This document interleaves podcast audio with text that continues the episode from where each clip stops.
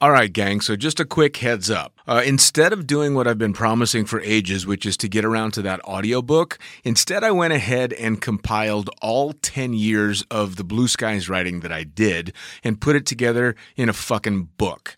You'd be able to find it in pretty much any of the marketplaces that Amazon has.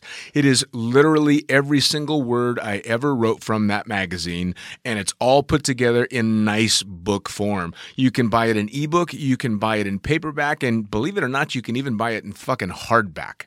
Uh, again, it's going to be available here really, really soon. This one not only includes all the articles that were in the first fucking pilot book, but about 60 more articles. It's got 350 or so pages of some pretty funny, inappropriate, and hopefully informative shit. So check it out.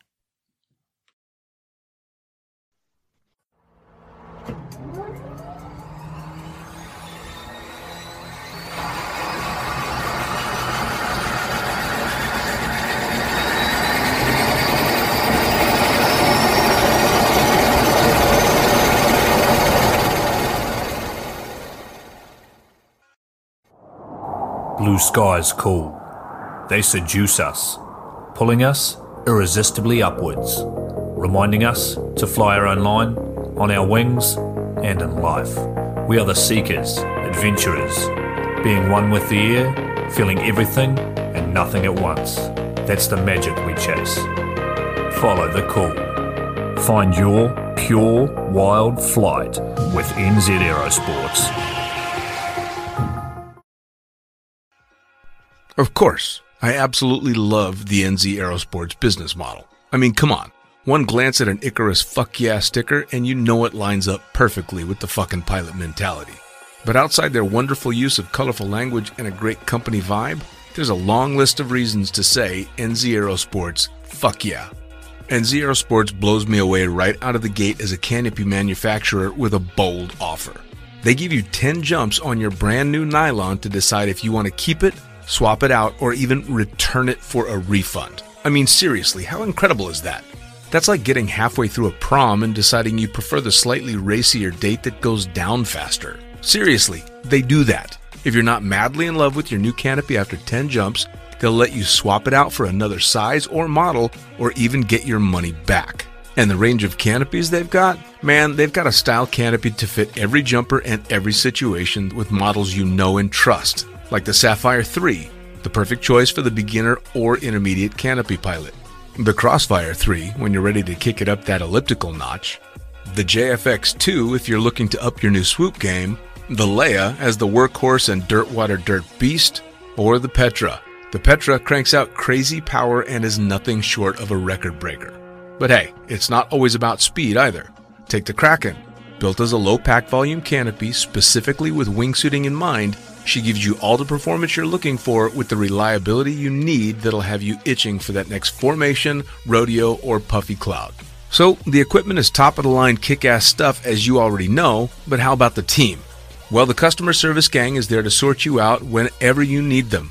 Maddie and Beto are always there to help with Jen holding the reins. They're available for you at sales at nzaerosports.com, and they've got a kick ass live chat tool on the website if you're wanting to hit someone up right away. These are the crew you're going to want to talk to to get those custom orders in. With the stock nylon, once you know what you want, they'll have that shit on a FedEx truck as soon as the credit card machine says approved and get you in the air in no time. For your custom orders, you'll be able to get a time frame for building and shipping when you design it, so get to it.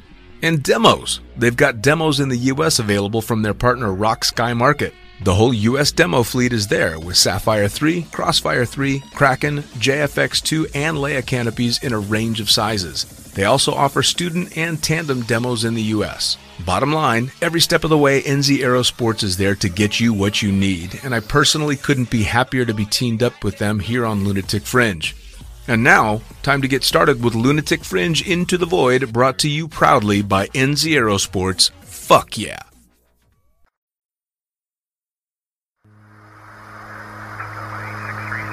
Coming straight from the cockpit, it's another episode of Lunatic Fringe with the fucking pilot.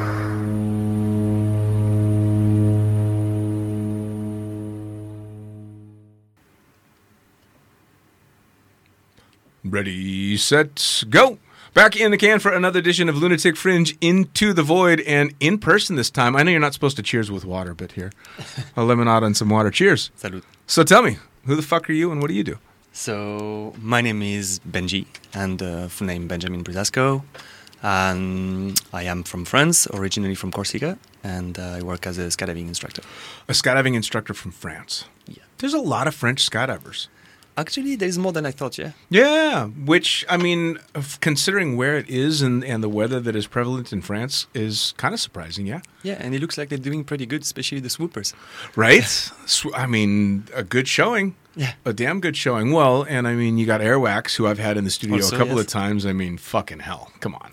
Again, your countrymen. And they are awesome. Yeah, as a matter of fact, the bottle, empty bottle that's sitting next to your head was brought by them, so I had to keep it because I mean, That's come on. very nice. Yeah, yeah. So you're a skydiving instructor. You jump out of airplanes, strap people to you. What uh, do you do? AFF Yeah. video, all that stuff. Yeah, throwing drogues and uh, camera flyer, of course. And Nice. I've got my FF rating, but I haven't used it that much. Huh, fair enough. Right. Fair enough. Yeah. So, how did you get started? What? What? Uh, I mean, was it just skydiving that got you into so-called extreme sports? Well, no, I've always been into extreme sports, but it was snowboard for me in the first place. So I've been snowboarding for like 15 years, Mm. and um, I got um skydive as a present when I was 20 years old, and that was my first tandem in France, and I I was really hooked. I was like, I want to do this sport. It's always been something that I wanted to try anyway, and uh, of course, after my first jump, I was like, I want to do my license straight away, but I was too busy with other stuff because I was studying music Mm. and I was planning to become a professional musician. So, and I was already a professional musician at this age anyway. Sure. I was already a teacher. at- Really? Yeah. Uh, here, this is the fucking thing that I love, and this is my favorite part about the podcast, especially when I'm talking to people that I've known for a long time and find out shit that I had no idea about. Because to me, you're a skydiver. You know, I mean, you and I worked together for a lot of years now, and I see you chucking drogues and swooping and having fun and everything. I had no idea. So, how did the music thing start? So, well, with my grandfather, he was a saxophone player in Brazil, and In um, Brazil? yeah, and um, of course, my mother was like, uh, maybe we should make him try an instrument. And, right. and they asked me when I was seven years old, and it's hard to make decisions when you're seven years old. You know, you're like, Right. and then I looked around and uh, I was like, my grandfather in front of me, and I was like, well, I'm gonna play saxophone like like grandfather, like papi. You know? Sure. And it's like, okay, let's go. And so he teach me how Really? to how to how to play. Yeah. Wow. And um, and yeah, I've done the National Conservatory, classical. Really? Yeah. Holy So- shit. and I ended up uh, playing as a soloist with like a full philharmonic orchestra behind me and stuff like that on stage, like operas. Really? Yeah. Do other people here know this? Uh, not not a lot. That's so fucking cool, dude. I mean, I mean, coming from somebody that's like learned this, can only play the same five songs on a bass guitar because that's all I've learned to play in the like ten years I've been trying to play bass. If I was really good at an instrument, I would never put it away. it's there. it's here. I have it. Um, I don't play it very often. Oh, see now you're Sophie, my girlfriend, asked me many times, "Oh, play some saxophone for me," and like, it never happened yet. But, Oh. but it's, I'm st- I'm still doing some music. Like I produce music with like Groovebox and um, drum machines and Sure. like more like analogic synthesizers and stuff like that. So I still do music. But still, the, I mean, playing an instrument. I and I'm not downplaying producing music uh, in a technical fashion nowadays because I think it's a it's a uh, an incredible skill and it's still music. It's fantastic music. But to physically pick up an instrument and to play it and to play it well is just awe inspiring. To sit and watch somebody like just go off on an instrument is like damn. It's great fun, and uh, I have so much good memories also.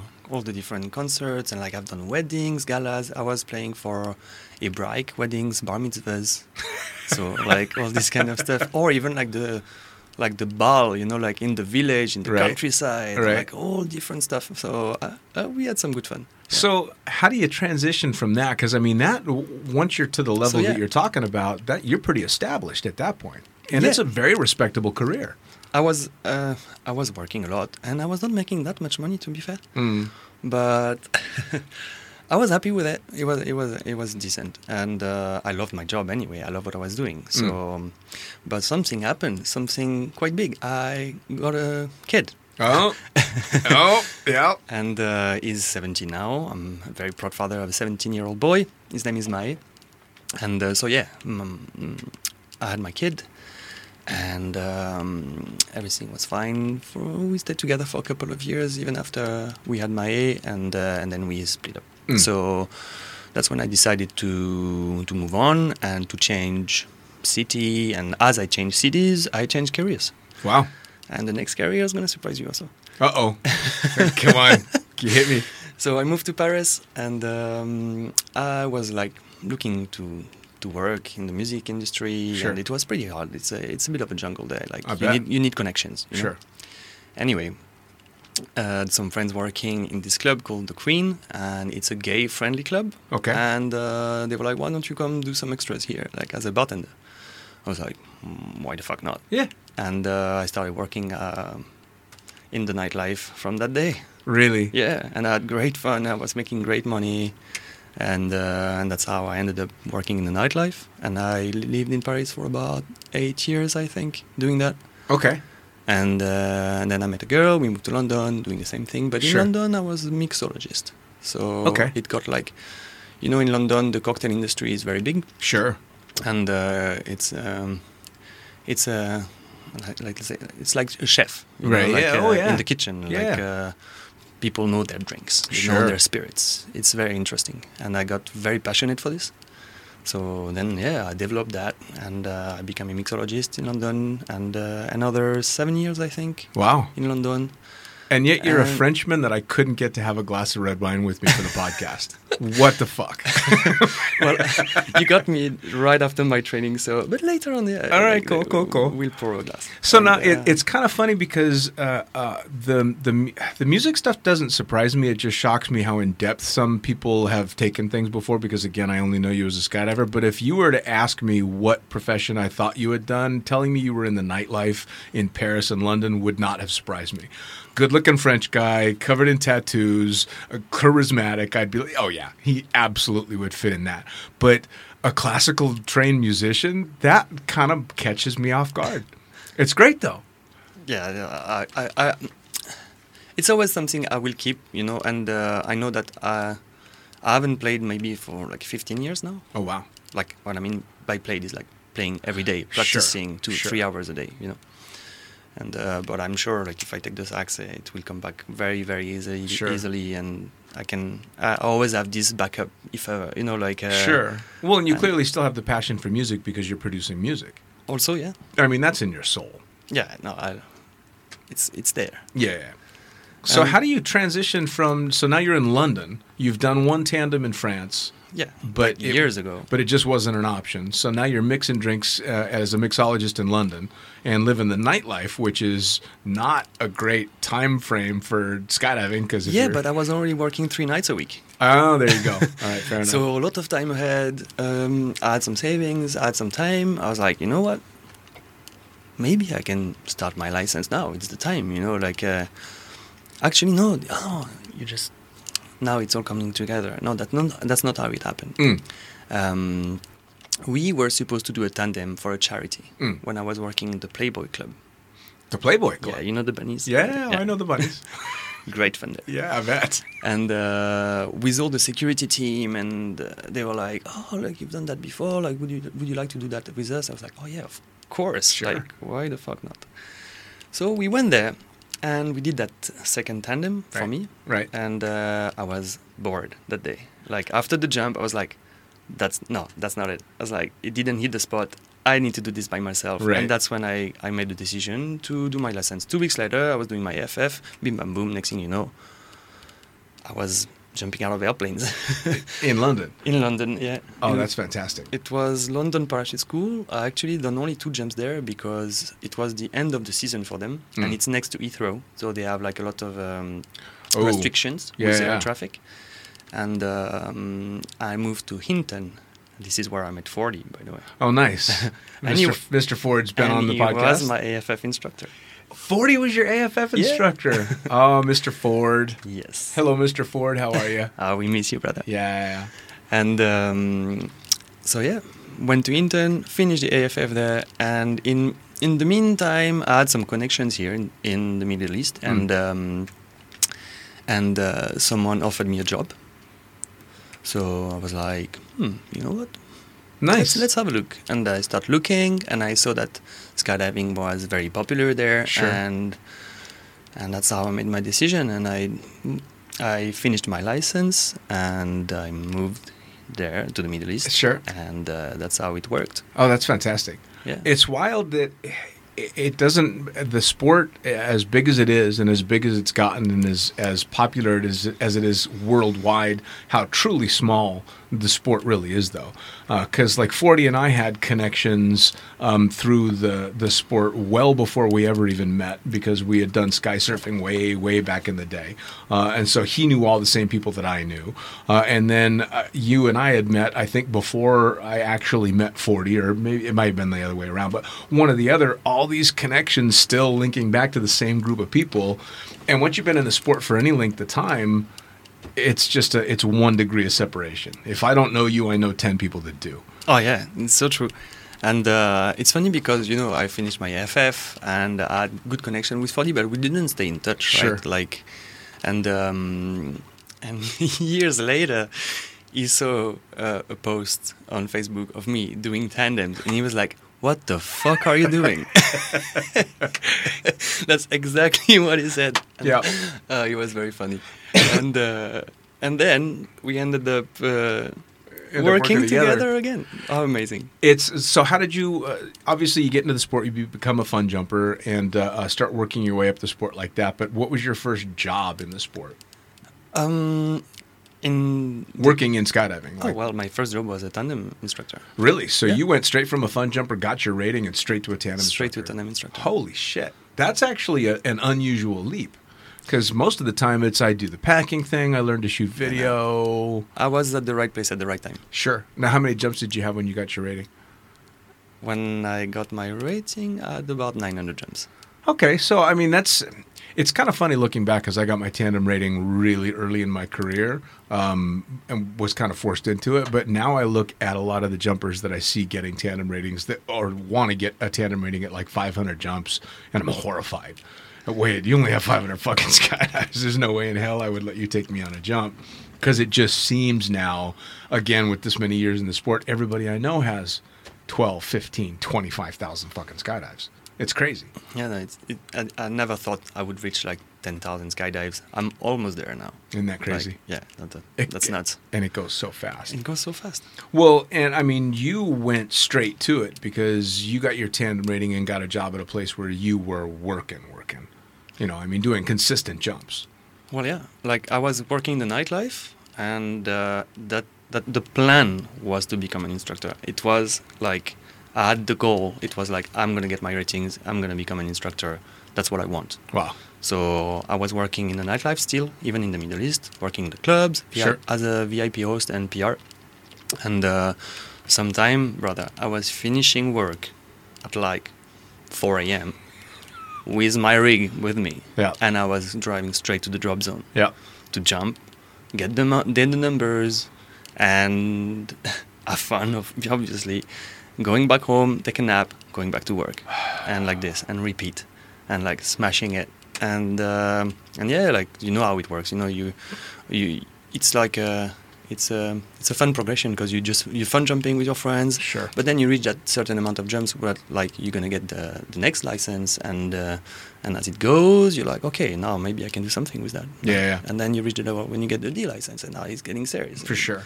It's funny because you and I actually have a, a, quite a parallel in the beginning of the sport. Because when I was uh, building up jumps, and then when I first became an instructor and was first shooting videos, I was working in nightlife as well. Uh, so this was in Las Vegas, and I was working the club Thursday, Friday, Saturday night, and I would finish up at four o'clock in the morning, five o'clock in the morning, drive to the drop zone, sleep on the drop zone couch until somebody kicked me, and then I'd go brush my teeth and get on the fucking plane every weekend for years until I was finally doing enough jumps and making enough money in the sport to be able to walk away from the nightlife gig. It's crazy. It's very funny because I have very similar scenarios. When you say like I was falling asleep, like I was falling asleep everywhere. Oh yeah. Like during meetings at work, on the on the lazy boy, or like like just I had two minutes like sitting, I would just fall asleep. Yeah. Because I was non-stop. Yeah. I looked forward to. To uh, um, the days that were slightly slower at the drop zone, so that they used the Cessna instead of the Otter, uh, because the Cessna meant I got a twenty minute nap in the plane on the way up every load. So all right, I'm going to catch up on a little sleep today. I'm still going to do ten jumps, but I'm going to sleep for the climb up for most of them. the Otter loads had come around. Fuck, I'm not going to get to nap at all today. it's Uh, it's a weird mix, right? It's it is yeah, and that's the thing is like I've done my AFF this way also, Mm. like, and uh, I think on my jump number six of my AFF rate um uh, course, I fell asleep in the plane, and Foddy was like, "What the fuck's wrong with this guy?" and only because I went I ca- I went there straight from work, Sure. And also like the the not fun part of that is that I fell asleep on the road on the way back, Oh, but it was all good, just a little, just Yeah. a little touch. Yeah, that's yeah. That'll. I'll tell you what. There's nothing wakes you up quicker, does it? I know. when your near-death experience is napping. Oh my god. Yeah. So w- when you made these transitions, because there are a couple of big transitions in your life to go from music to the nightlife and then to skydiving, what's the family thinking as all this is happening? Well, yeah, it's an interesting question. Like um, my my mother, Mm. uh, when she thought I was starting skydiving for fun at first, she was not very keen. Mm. Like she was like, ah, yeah, like, that's uh, not- you didn't really need that. Right. Like, why do you put yourself in such danger? Right. Because she had a very different outlook on it. But then she came to visit me, and uh, we jumped together. She jumped with Tux. Oh, nice. Yeah, nice. in the desert. And um, and I was I joined the jump obviously, and uh, and then she had, and she changed her mind completely straight away, Nice. and then she became proud. she was like, "Oh, this is great! This is actually a lot of fun, and I can see that people actually are they know what they're doing. Sure. Like it's a very um, structured Sure. um, sure. thing. Well, do you think too part of that is that the um, public perception of skydiving has changed a lot over the last dozen years or so? Because I mean, even a, a dozen years ago, it wasn't nearly as mainstream as it is now. Um, so somebody that worked in skydiving was looked at as being a bit of a uh, not not just a, a nutcase for jumping out of airplanes, but a bit of a bum because oh, you just go jump out of planes. How how do you make money doing that? Yeah, but it's changed quite a lot. I think so, and also it's like it got it's got this background like because always in the movies they show skydivers like being drug smugglers or Sure, you know sure. like doing heist or like stuff like that. Yeah. So so yeah, like it's a bit of a, a stigma. Sure. know. But uh, yeah, I guess like the opinion from the people changed by with, Sure. Well, when I had uh, um, Melissa Nelson on the podcast, her father, of course, Roger Nelson, who started up Skydive Chicago, is famous for running drugs. uh, and uh, um, she had written a, a couple of books about it, Sugar Alpha, uh, and the second title escapes me. But um, it's all the story of how skydiving and that life went really well together. And there's a lot of parallels between how skydiving got all these really big, cool airplanes and why they got all these big, cool airplanes. Because you can run a lot of fucking weed in a big plane. so I, I think it's an earned reputation, but I think we've also done a good job of pulling away from that now. What do you think, though, that uh, much more prevalent in the public perception now than skydiving is base jumping and wingsuiting and all that kind of stuff. Do you think that's a good thing or a bad thing for skydiving's reputation? Ooh, it's a tough question. Yeah. Um, well, base jumping became much more popular. I think uh, not just because it's it's amazing and Yeah, it's cool. sure. Like, it's cool to watch. Yeah, But oh, yeah. it became very popular because people started posting more, Sure. and the social platforms became also like um, a way to share what they do. Because skydiving is not something you can watch really, right? right. Right. but people started posting like videos of like the lines during base jump and all these wingsuit proximity jumps, and people were blown away. And Mm. like, and actually, a lot of people started skydiving because of that. Sure. They were like, oh, like I want, I want to do that. But then they start the sport and they discover that there is much more to it. Right. And and like, honestly, this is probably also one of the reasons why I really wanted to skydive. Mm. But I've never base jumped, and I, will never, I, I will never base jump Sure. because I have so much fun skydiving. And you know, Sure. But you get my point. Of course. Yeah. So um, I, I'm a bit 50-50 there. Sure. Like, My decision on base jumping was was made for me a long time ago because back when I was considering base jumping, it was back when it was still really sketchy. I mean, we're talking 25 years ago, um, and it was a lot of shit. Was I mean, people were still jumping sport rigs off the bridge in West Virginia. Yeah, yeah, they were just packing slider down sport rigs, um, and of course, it's it's morphed into this completely different sport now.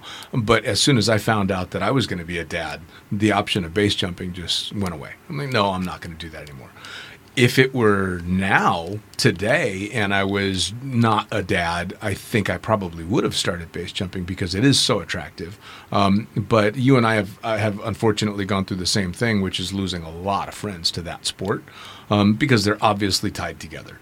Uh, it's all the base jumpers that we know that are doing those badass things and flying these incredible lines and jumping off of these cliffs are also jumping out of airplanes to support that career as well.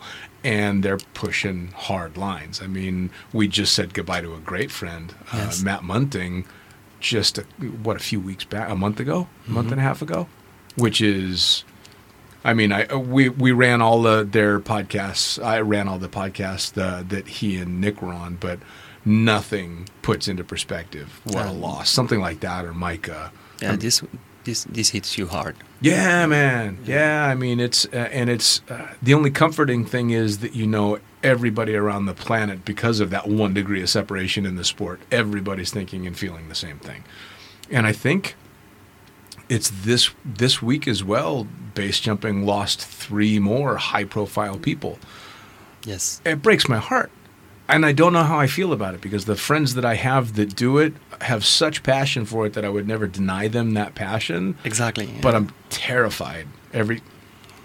And we're fucked, right? We're so deep in the sport now. Even if we stop tomorrow, we're gonna keep losing people because we're in it. we're in it. Yeah, it's the community. Yeah, That's the great thing about skydiving. Though, Yes. Like, like you you make new friends and uh, you you you feel like you're part of this community and it's strong. You Sure. know, like. Uh, you share the same passion, but not only there's like something very special about it, and you Mm. can ask any skydiver, he's gonna tell you, I think, the same thing. yeah.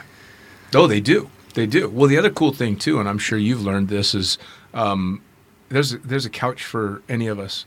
Or anywhere on the fucking planet, as long as you're not hated in the sport, you've got a couch to crash on. Pretty much. Yeah, it's so true.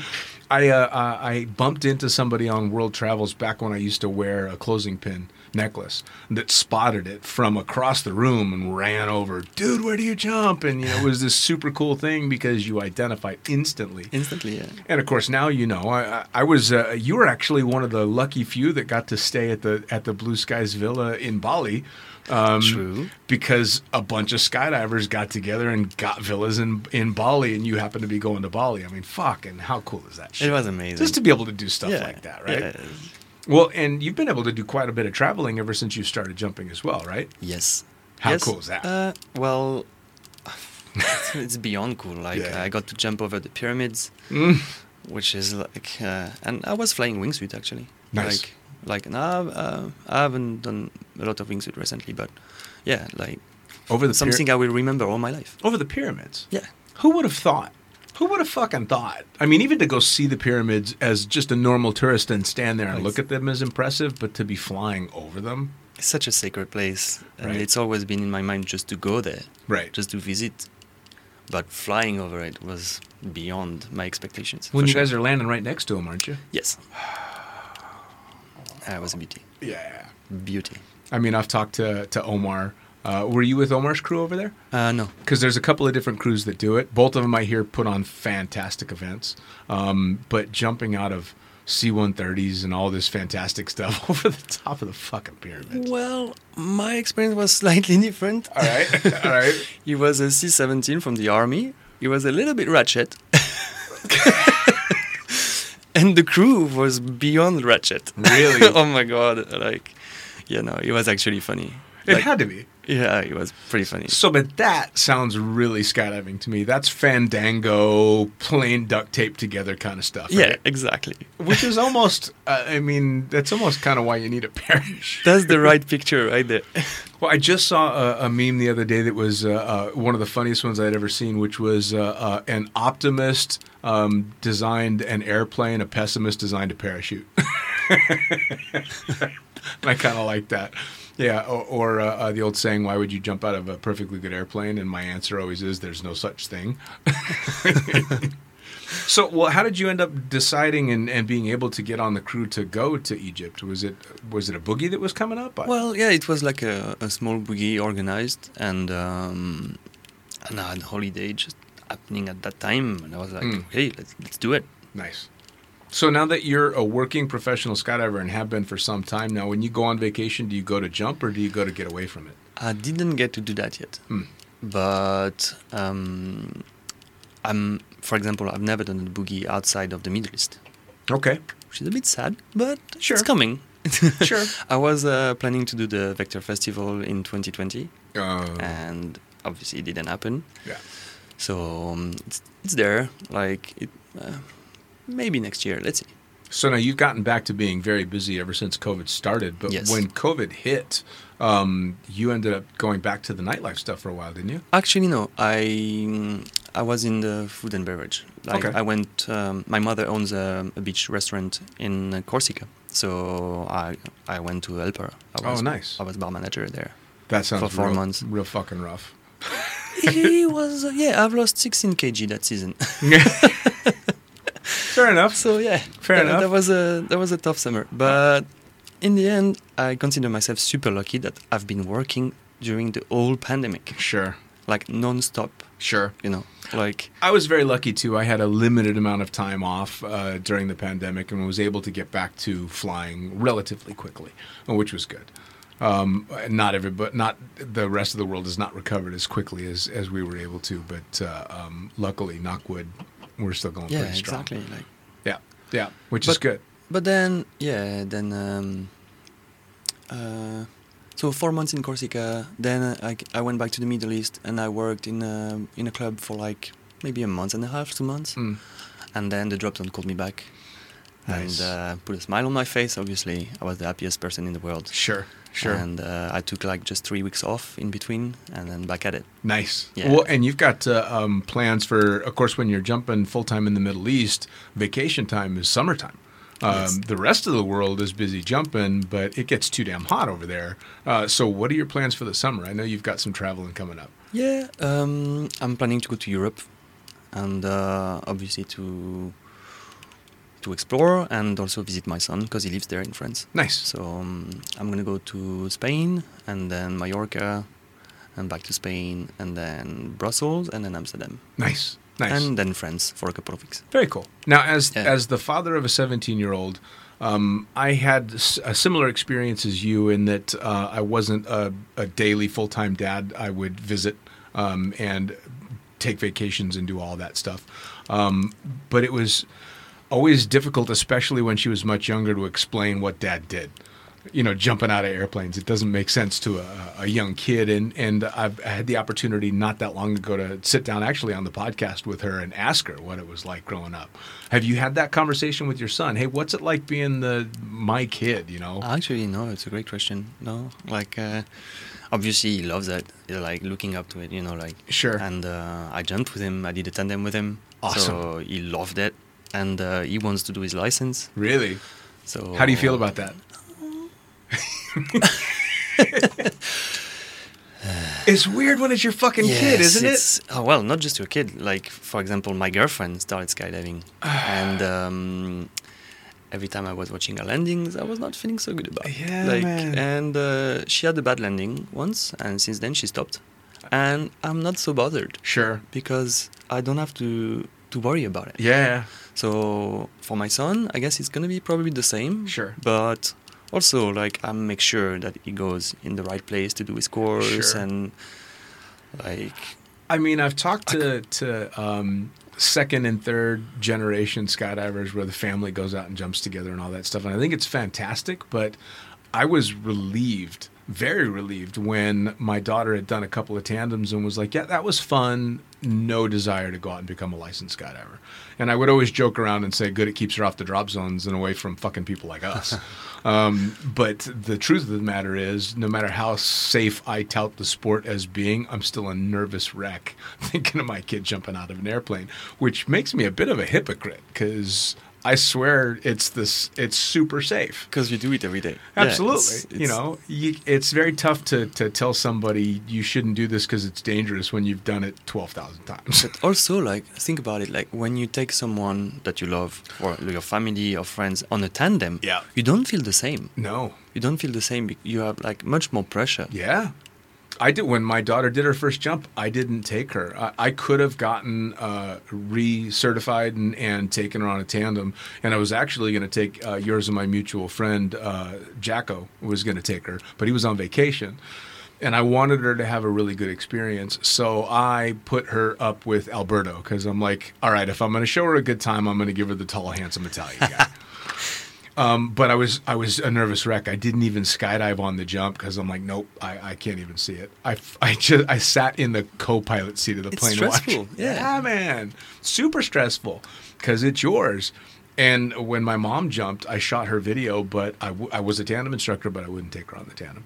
Like, it's too much. No, so weird. Yeah, I, my mom did two tandems before she actually did one with me. One with Tux and one with Cornelia. Cornelia. Oh, Miller. really? Yeah, yeah, yeah. Nice, nice. Like even though I could have taken her that day, but I choose to take my sister instead.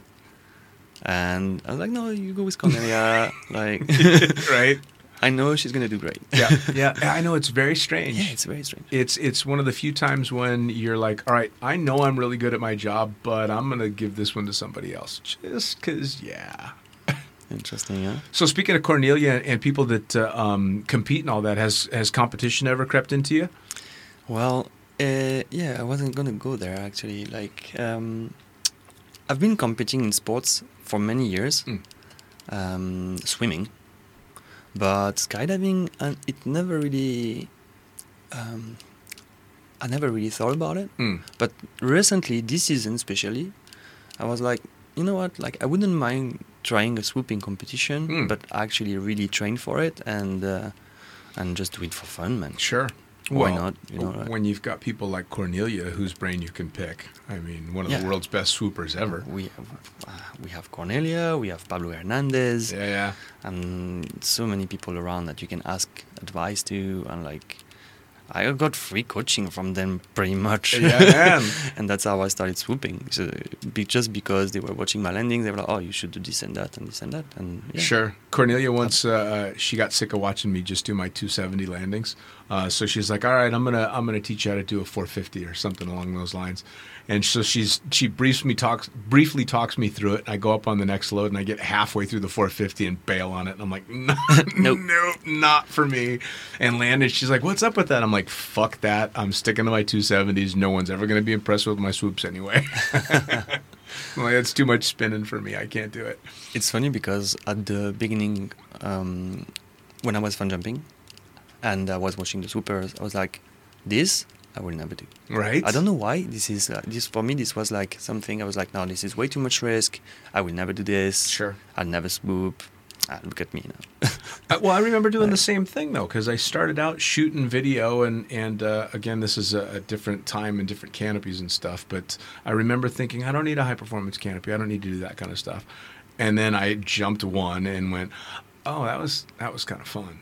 I, I kind of like that.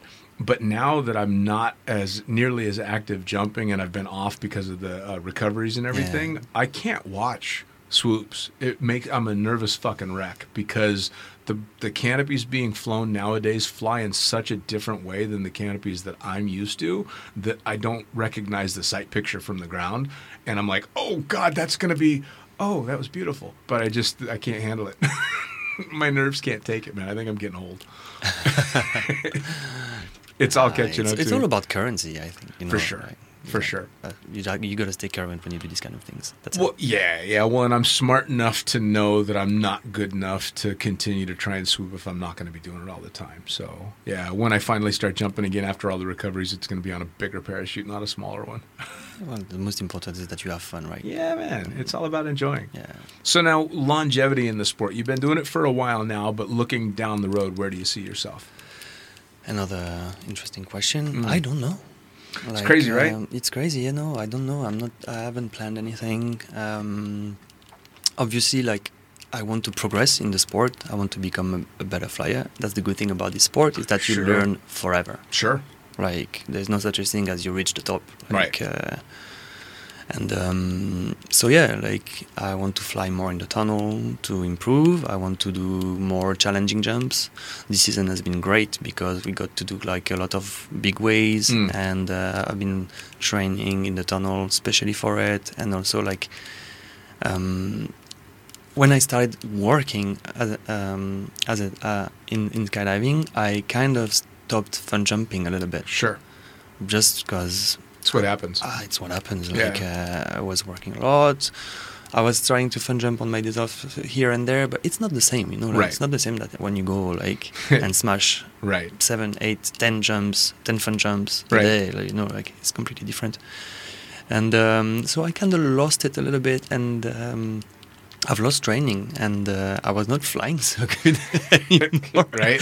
Except, uh, yeah, of course, flying video was great, Sure. and doing a tandem. I mean, it doesn't require that much. Right. But yeah, this season I really decided to get back at it and fly, Nice. and it felt amazing. Nice. And now I'm actually super stoked, and I just want more. You know. Skydiving So- is still one of the only activities in sports that I have seen ever where people work in it and spend their off time going to do it as well. Um, it's, I mean, uh, it's crazy the drive that people get for Um, skydiving. And also, like, it's nice to have, like, uh, I'm lucky to have, like, great people around Sure. who are super passionate, like Brandon, Sure. because he's a really good friend, Brandon Absolutely. Johnson. This season, he's been organizing um, little camps. He Yep. calls them Flow Motion on the weekends uh, in the desert. And, Nice. uh, of course, like, uh, I tried to, to be there all the time, and it was absolutely amazing. I've learned so much, and Sure. those jumps are sick Sure. like it was great and uh, so yeah i was so happy i got i got i got the the feel for it the passion for it again Sure. you know like uh, and uh, the envy to progress and and get better For sure. Well, that's the big thing that seems to happen to a lot of people that go into working into the sport early in their career, just like you did, and just like I did, um, is you forget some of why you got into it and it becomes just a job. And I was at a drop zone where going and being a fun jumper on a day off wasn't really an option. It wasn't a big fun jumper drop zone. I'd have to drive three hours.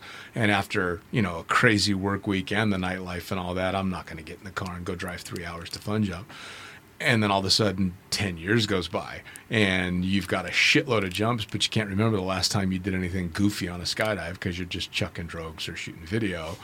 And i had to take i think i took four years off of jumping um, and didn't jump again until uh, again a mutual friend of ours junior uh, was like dude we should go make a fun jump. And the idea actually made me nervous.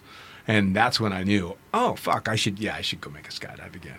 And now i'm just a fun jumper. How did that feel Fucking fantastic. oh, just, yeah, you know how it is. I mean, after four years, I was riding up in the airplane as nervous as I was AFF level one. I was a fucking nervous wreck with thousands of skydives. And of course, the instant you're out of the airplane, you're like, oh, yeah, this is why.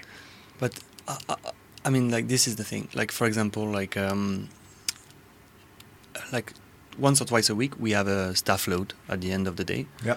and um, back in a few years back like um, you know it's hot you're tired you're like ah nah i'm not getting on the staff load Right.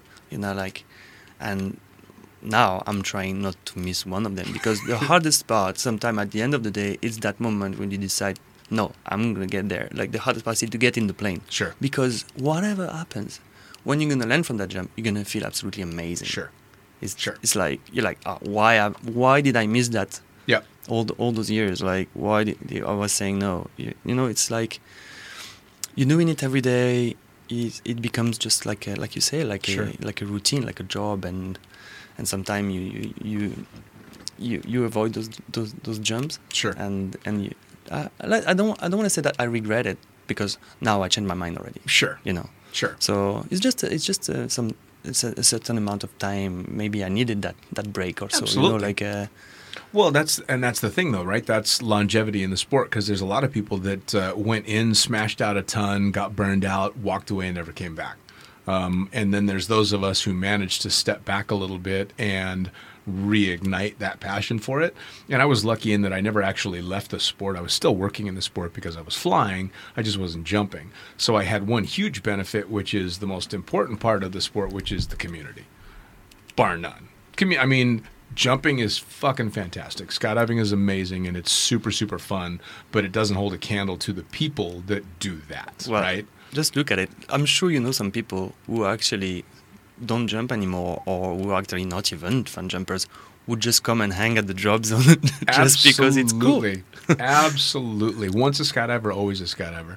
I had a friend post uh, on Facebook that he was giving up jumping because uh, uh, his family was taking priority and and he didn't want to uh, put have his wife nervous and and the kids as they were getting older and and he was really um, pretty upset about it. In this post, you could see it was a pretty emotional post of him saying, "I'm I'm done skydiving," and all the responses were, dude, once a skydiver, always a skydiver. You don't have to jump to be part of this community. You know, I mean, the, you still are a part of the most important part of skydiving, which is the fucking people, which is the coolest part about it. It really is. I mean, if if I never jump again, I'm still a fucking skydiver. Forever. It's in your blood. So, does it make you nervous that you don't have a um, an exit plan or a, a what comes next? Not really. Well, how old are you? I am 40. Okay, so I mean, I hate to say young, but 40 is still, by our standards, and especially in our sport, 40 is young. Yeah, like, uh, you know what? Like, um, I was thinking learning um, rigging Mm. Oh, yeah. because this, this, like, let's let's be honest. Like, you don't want to be doing tandems too late in your life, and Sure. and who knows if I'm gonna be physically Sure. apt to do it. Sure. You know, so yeah, like I, I've been thinking I need um, a backup plan. I Sure. need something, and rigging is something I was looking at. Like, Sure. and um, maybe maybe at some point uh, I will I will learn. Yeah, they haven't come up with a, a 401k or a retirement home for skydivers yet. Could you imagine that? Yeah, all broken. oh, man. How are you physically? Has the sport taken a toll on you? I mean, has Yes. it beat you up? Yes. What kind of shit's going wrong on you? Yeah, um, but also I train a lot on the side, Sure. so I'm I'm very active. So um, I would say my back, my upper back and neck at some point, here and there, like and we jumping heavy cameras, and a lot of jumps and uh, some hard openings. You know how it is. Yeah. Like, you you know you Yeah. especially Yeah. you know exactly what I'm talking about. I've, I've But- paid the price on that. But so far, I'm okay. I'm doing it. Like, uh, um, Well, I mean, if I had known where you're at in the sport, if I had been a little smarter and taken a little bit better care of myself, I mean, I was always active working out and all that stuff, but the idea of stretching never even crossed my mind. I mean, right? And now, looking back, oh my God, if I could give my younger self one piece of advice, it would be fucking stretch, you moron. It's it's funny you say that because just yesterday I told my son, he sent me a picture of him like uh, pumped from the gym, Right? And I'm like, eh, this is great. Stretch. Please stretch. Take care of your body. Take care of yourself. Yep. Because otherwise, you're gonna regret in a few years. Oh, You're yeah, gonna- You're gonna feel that. It's and it's funny too because um, it's my neck, it's my upper back, and it's my right shoulder from chucking drogues for th- eight thousand fucking tandems chucking drogues, and it's crazy because I can just follow the breadcrumbs of oh, this is where I've fucked myself up, and if I had just at the beginning and end of every day stretched.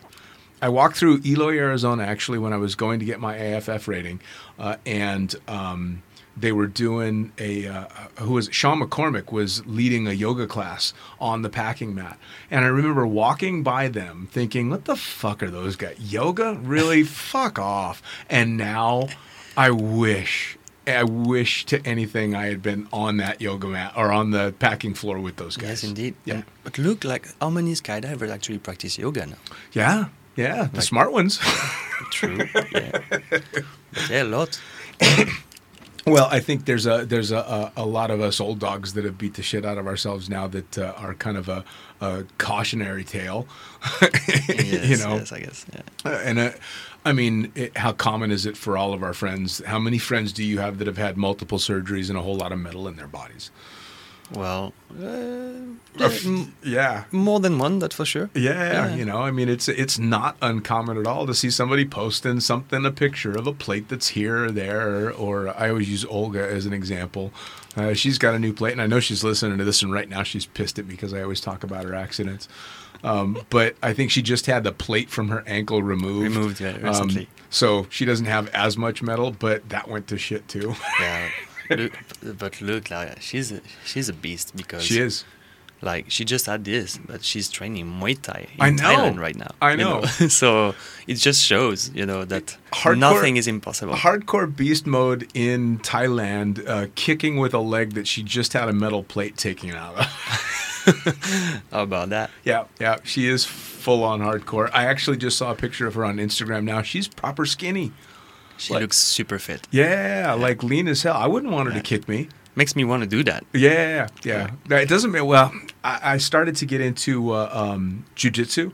Um, Omar Al-Hijalan had invited me to go to his place, and I started to really get into it just before I found out how fucked up my neck is or was. And, and now, of course, I can't do it anymore because now I've got a bunch of fused shit and, and metal in my spine. But it was super fun. So Muay Thai looks like a blast as well, but I think I'm past that. I love martial arts. I think it's Tai Chi for me. Tai Chi is good. yeah, yeah, yeah. Tai Chi. I think that's about You know, Tai Chi is actually a martial art. Yeah, oh for Yeah. sure, absolutely, and it's like hidden in the moves, you know, like and it's a well, and, and from everything that I've been told, it's a, a hell of a workout. I mean, it's oh extremely god, intense. Yes, I was doing Tai Chi a little bit here, and um, there is classes actually Nice. if you're interested. nice, And uh, after an hour or two, you sweating nice. like you feel like it burns Really? because you hold you like a position, you know, like gainers and Sure. stuff like that, and it's actually a proper workout. Nice. It's very physical. I've definitely been looking into trying to find different avenues um, outside of just heavy lifting in the gym. I mean, obviously, as you get older, it's difficult to sustain. I'm never going to build the kind of muscle that I used to be able to build, not at my age. Um, so I've tried the alternate stuff. I've also been looking at different ways to help, like with the inflammation and all that. I started doing ice baths and all that shit. And Yes, ice baths are great. yeah, I love it. I love it. It's it's torture, but it's uh it's really good mental training. And I actually I just took the wife yesterday for her birthday. Was the first time she'd done an ice bath. She's from Finland. She made it eight seconds her first time in the water before she dove out. And as I was watching her hop in and out, not being able to get through it, it dawned on me what being able to sit through an ice bath is like. And it's like getting tattoos. Yeah, of it's all about the mental, and you have to work on your breathing. And uh, but it's funny that you compare that to tattoos because it's very, it's very true. Like Yes. it's like you need to be strong mentally. Yes. and it's almost like um, yeah, it's a it's a it's challenging, Yeah. and you need to to work with that energy and uh, breathe through it, and just like let it flow. And in the end, you accept it. Yes. Right. I tried to explain to her um, when I had started doing it. Uh, um, I went in for a, a 10 minute session, and about five minutes into it, you start getting that shake. Your body wants to shake. And at about the eight minute mark, I'm like, I think I might have to get out because I'm shaking too hard. And then I just told myself, stop shaking. Just yeah. And just took a deep breath, and instantly it went away. And I'm like, this is like fucking getting tattooed. And how great is it? Oh. The feeling is amazing. Oh, amazing. Although I fucked up yesterday because I'm laughing at her getting in and out. I'm listening to my music and I'm so amused by her that I'm not paying attention to how long I was in. And I was in for 25 minutes. Five degrees? Uh, uh, five degrees. Wow, So when I got out, I'm proper hypothermic. well, above 20 minutes, they say that it's not very beneficial. yeah, yeah. It's it's no good after yeah, 20 minutes. so- And I've been stopping at 20 minutes. So I hit 25 and I got out and I'm like, oh, well, that was stupid because I could barely hold the cup of tea to, to drink it. Have you done some um, stretching or yoga right after it? Because Um, it's very nice to do it. Like when you come out of the ice bath, Yeah, yeah. you do like a little yoga session and uh, to warm up. And Yeah, it's, yeah. it's great. Well, and uh, luckily the place that I go to is a bit of a walk from the house, and of course it's quite hot out. Uh, so it's the same thing. It's almost like stepping back into a sauna to stretch. But it feels is so good as you walk out, even though it's like 40 degrees outside. You're like, oh, this actually feels great, Yes. and you don't even feel warm. Yeah, no, it's a nice Yeah. cool breeze. Yeah, no, it's such a good thing. So potentially rigging in the future, but obviously a lot more jumping, maybe some swooping in your future as well, which all sounds pretty fucking cool. Yeah, and also I want to get back to to flying wingsuits also. Nice. Like next season, that's something uh, I, I I love doing, and uh, yeah, So still a proper passion for the sport. yeah. That's Yeah. amazing. I mean, there's we're pretty fucking lucky, right? Oh man, You know, I'm I'm getting ready to wrap up my my career working in the sport, and I'm going to just be a fun jumper and do the podcast and stuff. I won't be working full time in the sport, um, but I consider myself nothing but lucky that I've spent 26 years. I mean, holy shit! this gets- is like um, yeah, Who gets to do this shit? This is a quarter of a century. It's a- Yeah. it's a, long time. Yeah, it's a, it's a really long time. But that's the thing is, everybody that I know that has the kind of passion like you and most of the people that we know for the sport don't even think twice that of course they'll hit that that amount of time. Of course they will, absolutely. And I'll still be skydiving, hopefully for many many years to come. I'm just going to be a lazy weekend warrior On big canopies, yeah. on big canopies. And why not? Yeah, I, I get. Nobody was ever impressed with my swoops anyway. the only time anybody was ever impressed with my swoops was when I was swooping working for Skydive Fiji, and that's because I was the only skydiver in the country with a sport canopy. Pretty easy to be the Fiji. best. Hmm. Yeah, I, I I don't know who runs it now. I think there's a couple. Is there still Jobs on yeah? I think there's a couple. Um, the operation that I worked for, I would not recommend anybody ever go work for.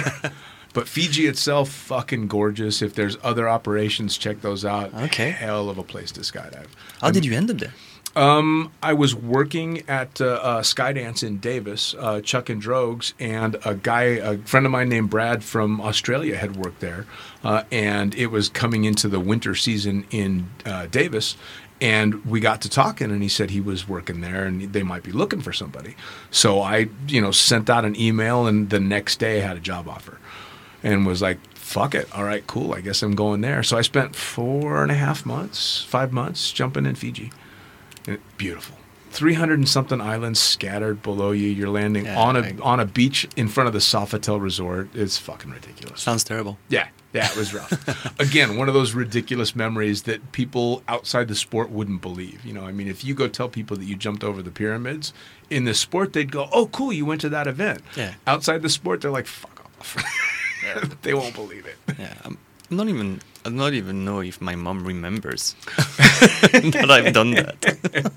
How funny is that? As an example. Yeah, yeah, yeah, yeah. Well, that's why you have like the studio here is my little love me wall because it's all just shit for me to remember. I don't expect anybody else to listen to it. So I always wrap up the podcast by asking people if they've got advice for uh, for different groups in skydiving. And so for somebody that's deciding that they want to get into the sport uh, and they already are thinking I want to work in the sport, what kind of tips do you have? What should they be thinking as they as they make their way? Well, do what you love, and do it safe. Do Mm. it safely. First of all, like um, don't rush anything. Uh, listen Mm. before you talk.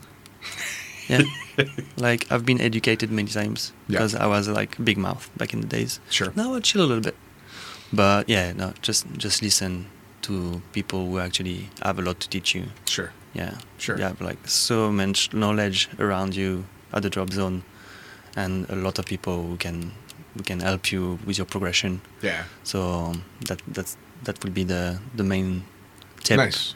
Well, and there's lessons to learn from every aspect, right? Yeah. It doesn't it doesn't have to be the rock star. You, you're learning lessons from the guy that's been on the packing mat for 15 Exactly, yeah. years. You know, Like- I mean, there are lessons everywhere in the sport. You're learning lessons from the people in manifest. You're learning lessons from the people that are managing everything, or ground control. There's lessons to be learned everywhere, which is awesome There's so much to learn. Yeah. It's insane. and a whole lot of fun. Yeah, had. exactly, and it's so much fun. The learning curve is is great and never ending. and never ending. Oh. Yeah. Benji, man, thank you so much for taking the time to come Thank in. Thank you for having me. Damn good time uh, catching up. Uh, I'll look forward to, to seeing you checking drogues and and uh, kept, keeping up on your adventures. Oh yeah. Please please wait for me to get off the plane. Fuck off. Love you, brother. See ya. And there you have it. Another episode of Lunatic Fringe Into the Void brought to you as always by, and say it with me, fuck yeah, NZ Aerosports. Head to nzaerosports.com.